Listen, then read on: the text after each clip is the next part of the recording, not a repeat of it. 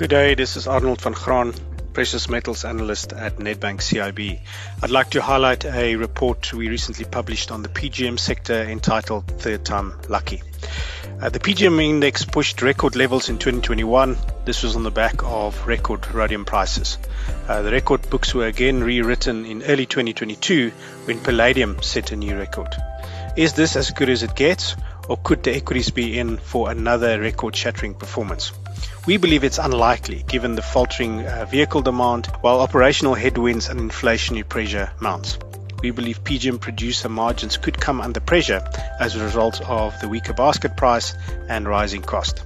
It could become increasingly harder for the PGM equities to outperform the basket price from here, in our opinion. Uh, the outlook is not all doom and gloom, though. There is still production growth across the sector, which should help offset uh, some of the inflationary pressure and at the current spot basket price, the PGM producers should still generate a healthy creek cash flow margin. However, we maintain our neutral view on the sector as we believe that it is becoming harder to make a bull case for the equity markets. Uh, this is on the back of lower vehicle sales, and vehicle sales have globally been pushed back uh, quite a few times since the start of the year. In addition, uh, the Russian sanctions create uncertainty and a potential overhang of metal to the market going forward. Uh, we also believe that the market is moving closer to balance and deep and growing deficits that we saw previously are now coming down and the supply demand balances are moving closer to balance. So, in terms of the equity performance, uh, we believe it will be hard for the equities to outperform the basket price